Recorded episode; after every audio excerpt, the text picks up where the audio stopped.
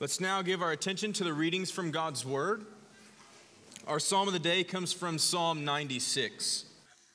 Oh, sing to the Lord a new song. Sing to the Lord, all the earth. Sing to the Lord, bless his name, tell of his salvation from day to day. Declare his glory among the nations, his marvelous works among all the peoples. For great is the Lord, and greatly to be praised. He is to be feared above all gods, for all the gods of the peoples are worthless idols. But the Lord made the heavens. Splendor and majesty are before him, strength and beauty are in his sanctuary. Ascribe to the Lord, O families of the peoples. Ascribe to the Lord glory and strength. Ascribe to the Lord the glory due his name. Bring an offering and come into his courts.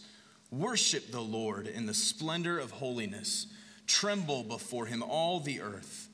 Say among the nations, The Lord reigns. Yes, the world is established, it shall never be moved. He will judge the peoples with equity. Let the heavens be glad, and let the earth rejoice. Let the sea roar and all that fills it. Let the field exult and everything in it. Then shall all the trees of the forest sing for joy before the Lord, for he comes, for he comes to judge the earth. He will judge the world in righteousness and the peoples in his faithfulness.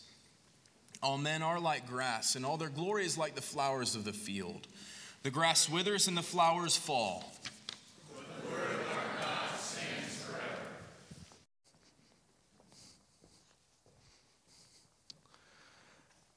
Epistle lesson this morning is found in Galatians chapter 1.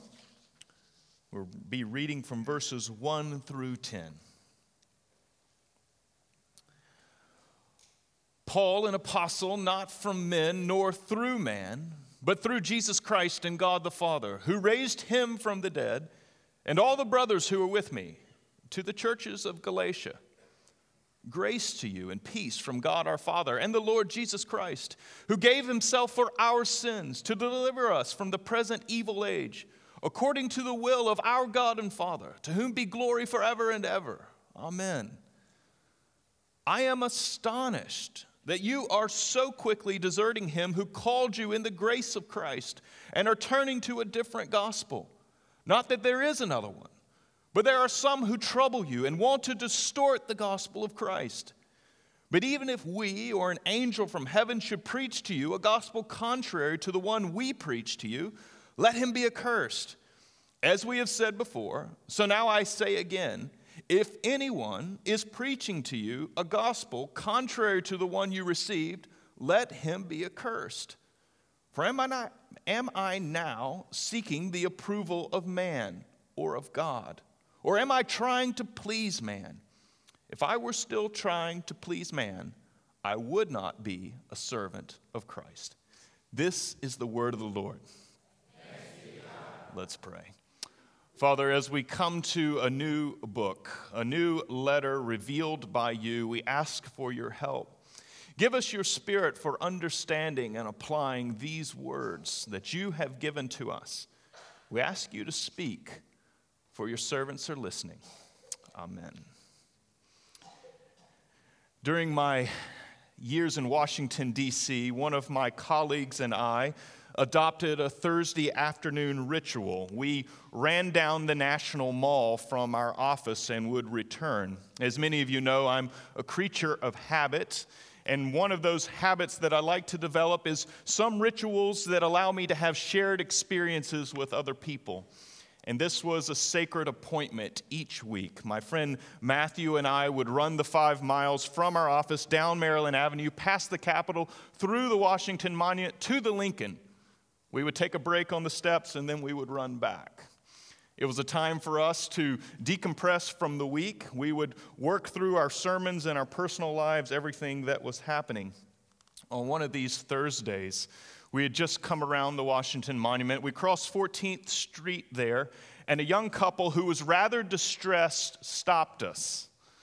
They had to interrupt us, stepped in front of us with something urgent, and the young man, he asked me, he said, Do you know where the National Mall is? It was difficult. As someone who lived in Washington, you become greatly irritated with visitors and that's not a good thing. And so I patiently had to try to explain that the National Mall was where he was standing. And he said, You mean there's no food court? There, there's, there's no shopping. There's no stores to, to go into. And said, No, that the National Mall is a plaza.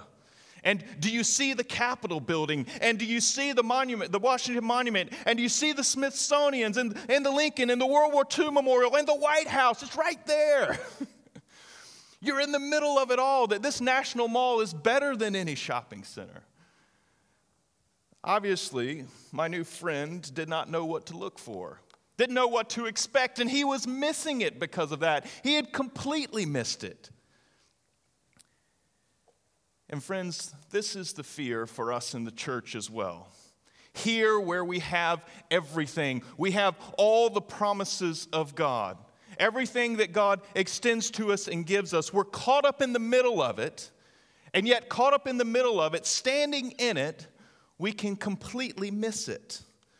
We don't know what we're looking for. We don't know what to expect all the time, and we miss it. And this is what happened in Galatia. That was a political area, uh, area in the New Testament where there were several churches that Paul planted. In Acts chapter 14, you can read about them. It's the cities of Lystra and Derbe and Iconium. Paul establishes these churches, and then shortly after his departure, they begin to embrace another gospel. They begin to believe and to trust in something else.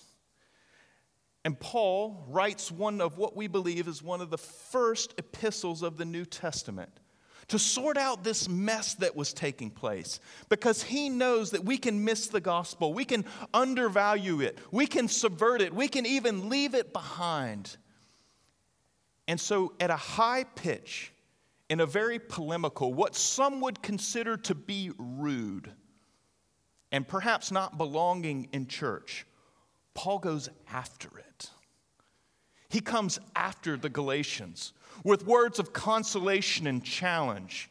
He comes with comfort, but also firmness. He comes with power and persuasion, with force and ferocity.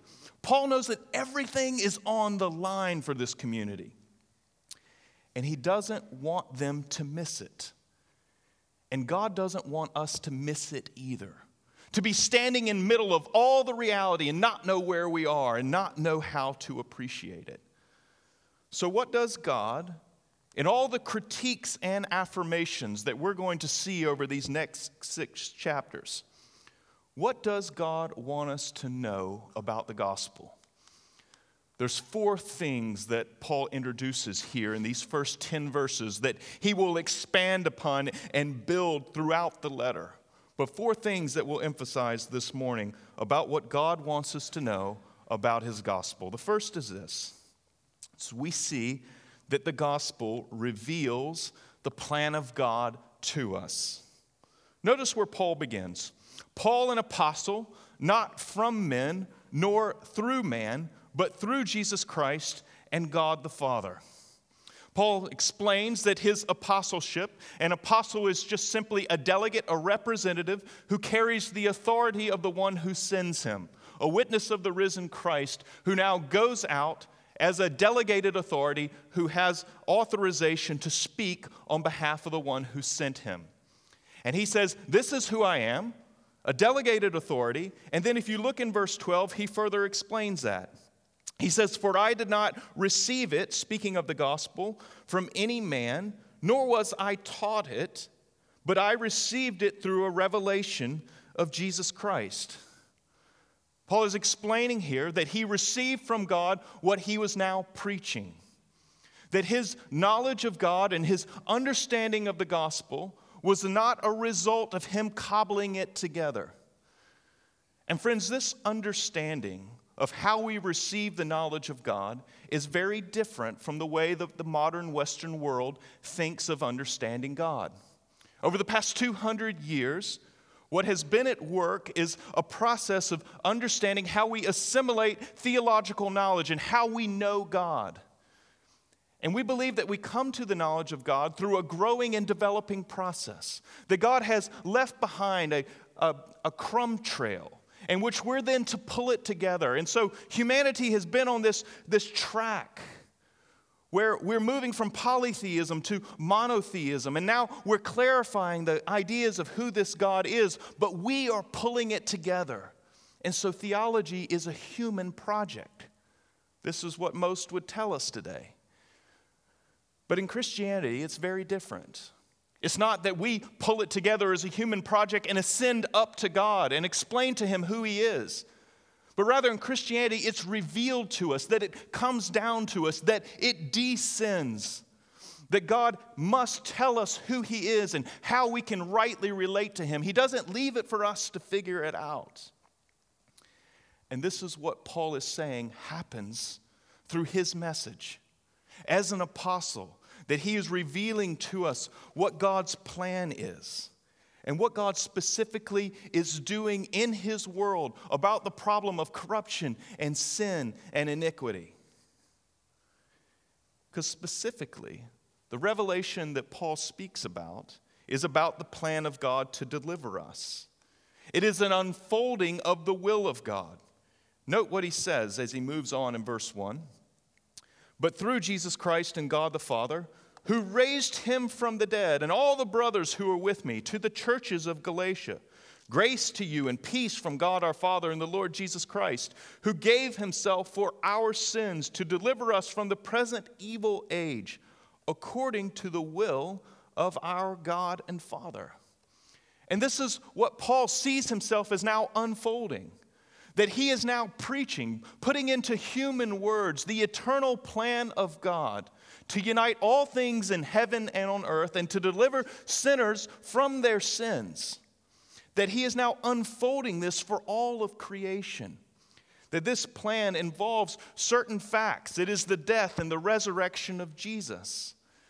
That Jesus goes under the curse of the old age in order to bring forth a new age that he takes on the weight of sin, goes down into death, and rises again.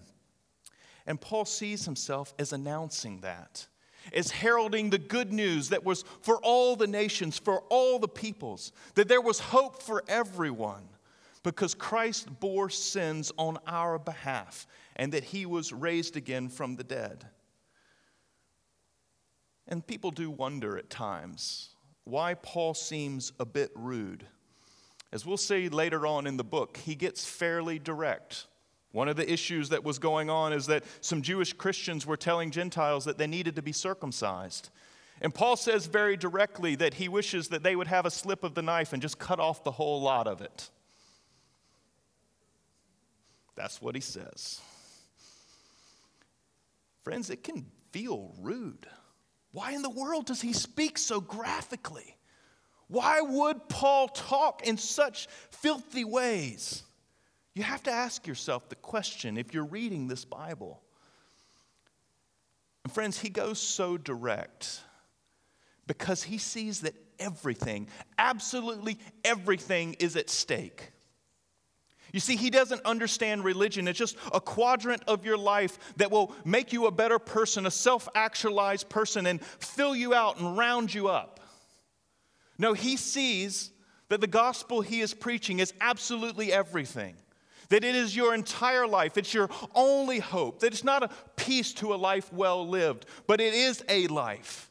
It offers you life and hope before God. And so when something begins to challenge that gospel, Paul goes out at, at it as directly and ferociously and powerfully as he knows how. And he wants us to waken up to open our eyes to see all that is ours. It's like we're standing in the middle of the National Mall and we're asking the question, where is it? And he's saying, open up your eyes. Look and see at the grandeur of this, the plan, the will of God held in his eternal counsel, now unfolding through Jesus, him going down into death, rising again from the dead to conquer over sins, to deliver us from the present evil age, in order to bring us into God's new creation and to give us the hope of the world to come.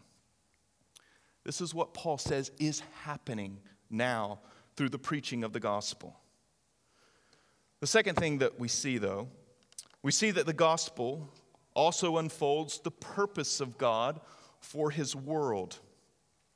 There is a very specific and particular controversy that undergirds this letter, and it's important for us to understand it. We'll rehearse it several times over the weeks to come. But this letter, this epistle, is written on the eve of the Jerusalem Council in Acts chapter 15. In Acts 14, we learn of Paul's missionary activity to the Galatian churches, where he preaches the gospel, and there are Jewish and Gentile converts. But after he departs, there is a company of Jewish Christians who come back to the churches. And they say to those Gentile converts that they must circumcise themselves and accept the Jewish law, the Torah, to fully come into the Christian community. That was the other gospel that was being preached. So if you truly want to convert, you need to become a Jew. You can't remain a Gentile.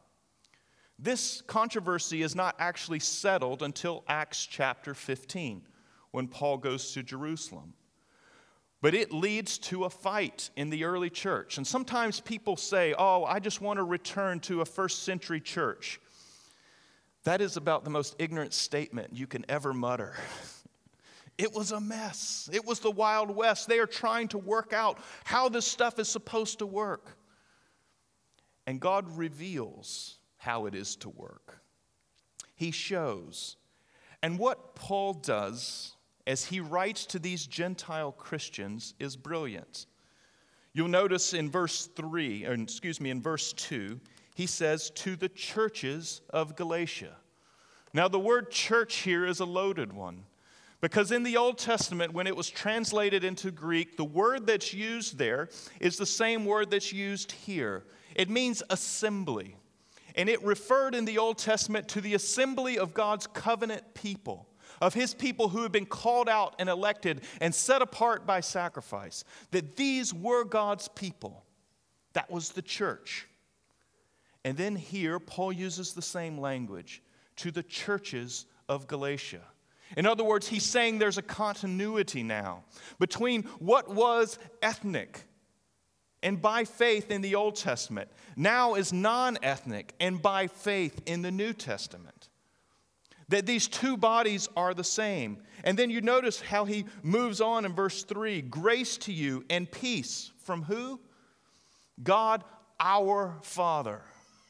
He's saying that yes, now the church is Jew plus Gentile that there are no boundaries of race. To God our Father and the Lord Jesus Christ, who gave himself for what? Our sin. Who gave himself for our sins, Jew and Gentile, to deliver who? Us from the present evil age. That Paul goes to great lengths to explain that the Gentiles have now been grafted in and brought in as part of the family through the deliverance of Jesus Christ. And that God's family is now made up of Jew and Gentile from every tribe and every tongue and every nation. And that the qualification is faith in this Christ who died and rose again. He's unfolding the purposes of God for the world. And He wants us to see it. That the plan of God is not just for our individual salvation, that God does save us as individuals and He draws us into a family. And it's a family that will come from across the globe. And the one point of standing is faith in Christ. It's not whether we submit to a Jewish law, it's not whether we become Jews, but the point of standing is faith in Christ. And this is the purpose of God. The third thing that we see here, though, is we see that the gospel relativizes our achievements and accolades. That the gospel relativizes our achievements and accolades. And in verses 6 through 10, Paul begins to build his argument against this different gospel. He expresses that he is astonished that you are so quickly deserting him who called you by the grace of Christ. Typically, Paul opens his letter with a thanksgiving. He expresses how grateful he is for the churches, and you notice that that is starkly absent here. That he just goes straight in after it. I'm astonished that you are so quickly deserting him. Why is this happening? That you've embraced a different gospel. And you have to feel some pity for these Gentile Christians.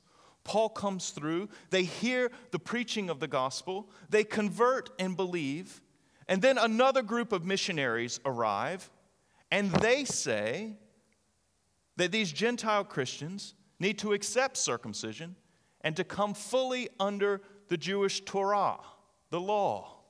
They need to observe kosher laws, that they need to keep the Jewish Sabbath, that they need to do these things in order to fully be Christian.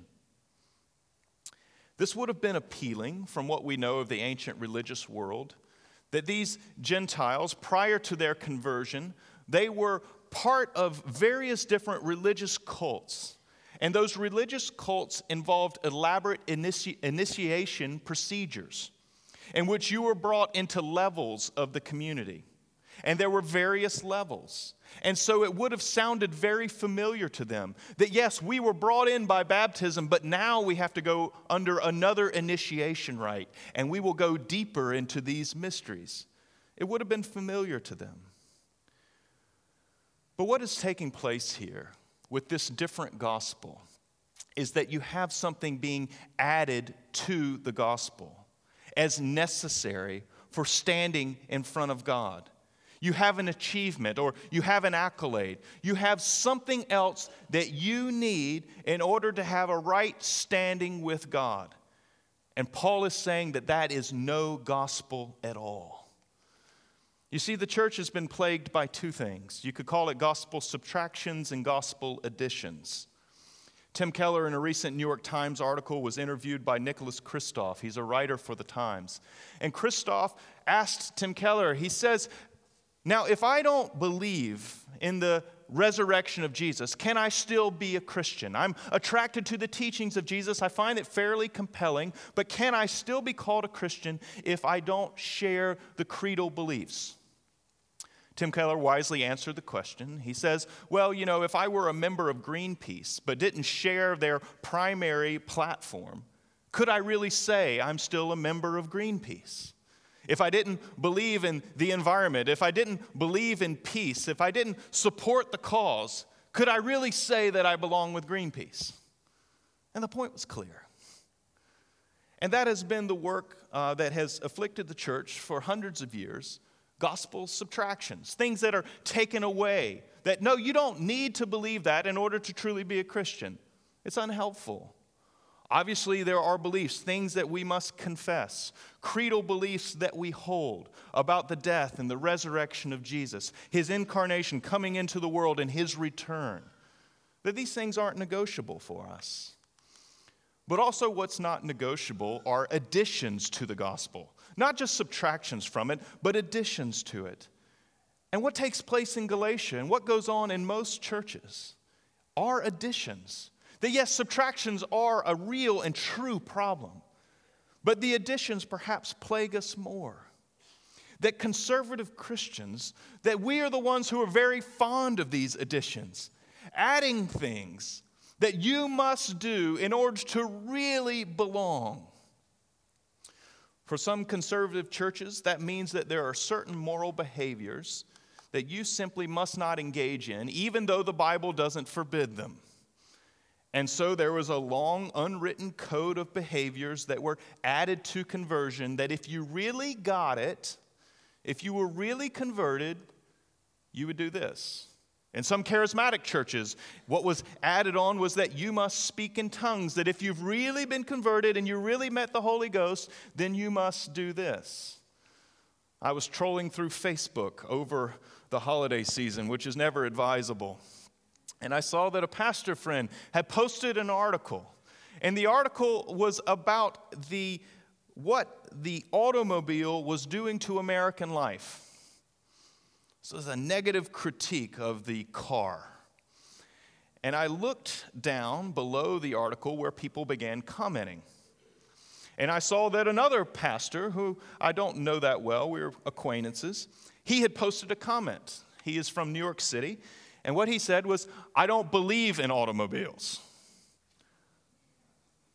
I haven't owned one for 11 years. And you could feel the self righteousness dripping off of it. I don't believe, I'm not sure what that means to say that you don't believe in automobiles. Do you believe in the milk that arrived in your grocery store? You know how that got there. Uh, but um, I digress. Um, but you could feel the statement thank God I'm not like those other sinners. And friends, we're bad about this. This is perhaps the church's Achilles heel. That whether it be progressive or old fundamentalist, we like to construct identities, things that we do that make us superior to others so that we can look down on them in snide ways that they don't quite get it and they don't belong. That's what had happened after Paul departed from Galatia. Things had been added to the gospel in order to really belong to the community, in order to really belong to God. And Paul will not have any of it. What he believes is that through Jesus' death and through Jesus' resurrection, when we place our faith with him, our sins are condemned in Jesus' death. And then that we share in Christ's resurrection and we have a new identity in front of God. That rather than being labeled sinners in front of God, which we actually are, we are now considered to be righteous. And this is God's gift to us. The language he uses is that we are justified, made right with God, not by anything that we do. That Christianity is not about what we do for God, but what God has done for us in Christ. That great plan of His will, hidden in the mystery of the ages, that's now being unfolded to deliver us from the present evil age. This is what Paul goes to great extents to challenge, to make known to this community that it's not about their achievements and their accolades in order to have right standing from God. He levels all of this. He says, No, for Jew and Gentile, for everyone across all the world, it's about faith in Jesus. And he knew that a supplemented Christ was a supplanted Christ. That if you were going to add something to Jesus, then Jesus was no good to you. He doesn't need anything from you to be added on in order to give you a right standing with God. And so, friends, do not play the gospel addition game. That's not where your security lies. The final thing we see here, though, in verses 1 through 10, we see that the gospel releases us into the praise of God. This happens to Paul throughout his letters, but I want you to track in verses 3 through 5 very closely. He greets the church, grace to you and peace from God our Father and the Lord Jesus Christ, who gave himself for our sins to deliver us from the present evil age, according to the will of our God and Father. And then verse 5 To whom be the glory forever and ever. Amen. Did you catch what happened? Paul actually slips. He slips from a greeting into a doxology. He gets caught up in announcing the grace and peace about how God has brought that about through Jesus, according to his mysterious will, hidden and bound up in his eternal counsel. That's all been made known. To, then he burst into To whom be glory forever and ever. Amen. And friends, he is demonstrating to us the direction of what happens to those who have been affected and impacted and belong to this gospel. That it constitutes something in us, and it's a heart of thankfulness and praise. That there is no boredom here. There is no partially, uh, partially given life to this message, that that simply can't happen. But now we freely give ourselves to God because we have been delivered. We've been liberated into a life of thanksgiving and praise. Several years ago, I had a friend planting a church in a, in a large urban city in the United States. It was in a slightly impoverished neighborhood that was undergoing a gentrification process. His congregation was young and vital. It had grown from nothing into something fairly substantial. They met on Sunday evenings. And one Sunday evening, another clergy walked into the congregation. He found my friend right after the service, made a point to track him down. And he said, I was walking down the street and I heard the music.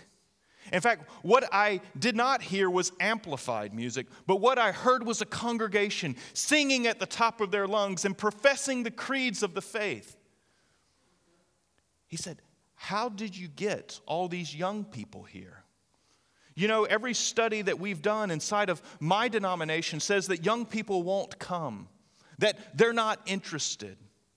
And so, what we've done is we've thrown out all the creeds and we've thrown out sexuality and any other standard that you could have. We're trying to appeal to all people, and yet our churches are dying.